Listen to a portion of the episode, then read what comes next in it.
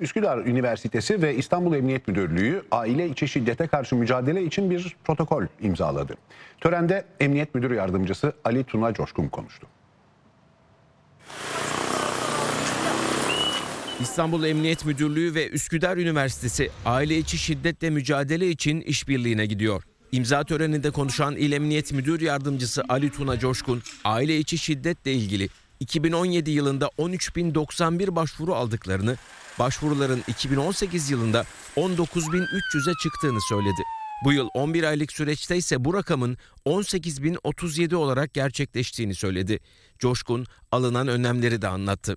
İlimizin 39 ilçesinde aile içi ve kadına karşı şiddetle mücadele büro amirliklerini kurduk. İlçelerimizin müracaat yoğunluklarına göre her büromuzda 7 kişi, 10 kişi, 11 kişi arasında eee, personel ile eee, görev yapıyoruz.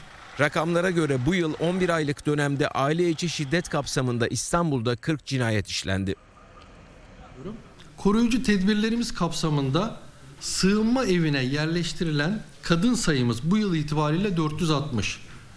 Hayati tehlikesi bulunanların geçici koruma altına alınması ile ilgili 364 bayan rakamımız var.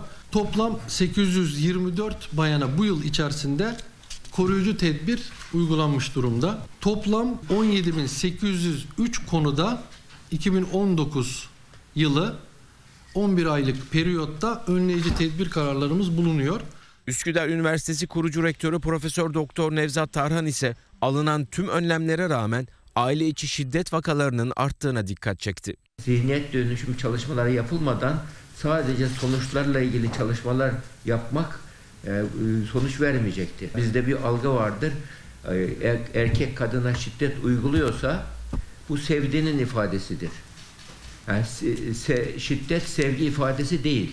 Bu zihniyet dönüşüm olmadan şiddetin kökünü kesemeyiz ya da iyice minimalize e, minimize edemeyiz. İmzalanan protokol kapsamında bilimsel ve sosyal çalışmalar yürütülecek.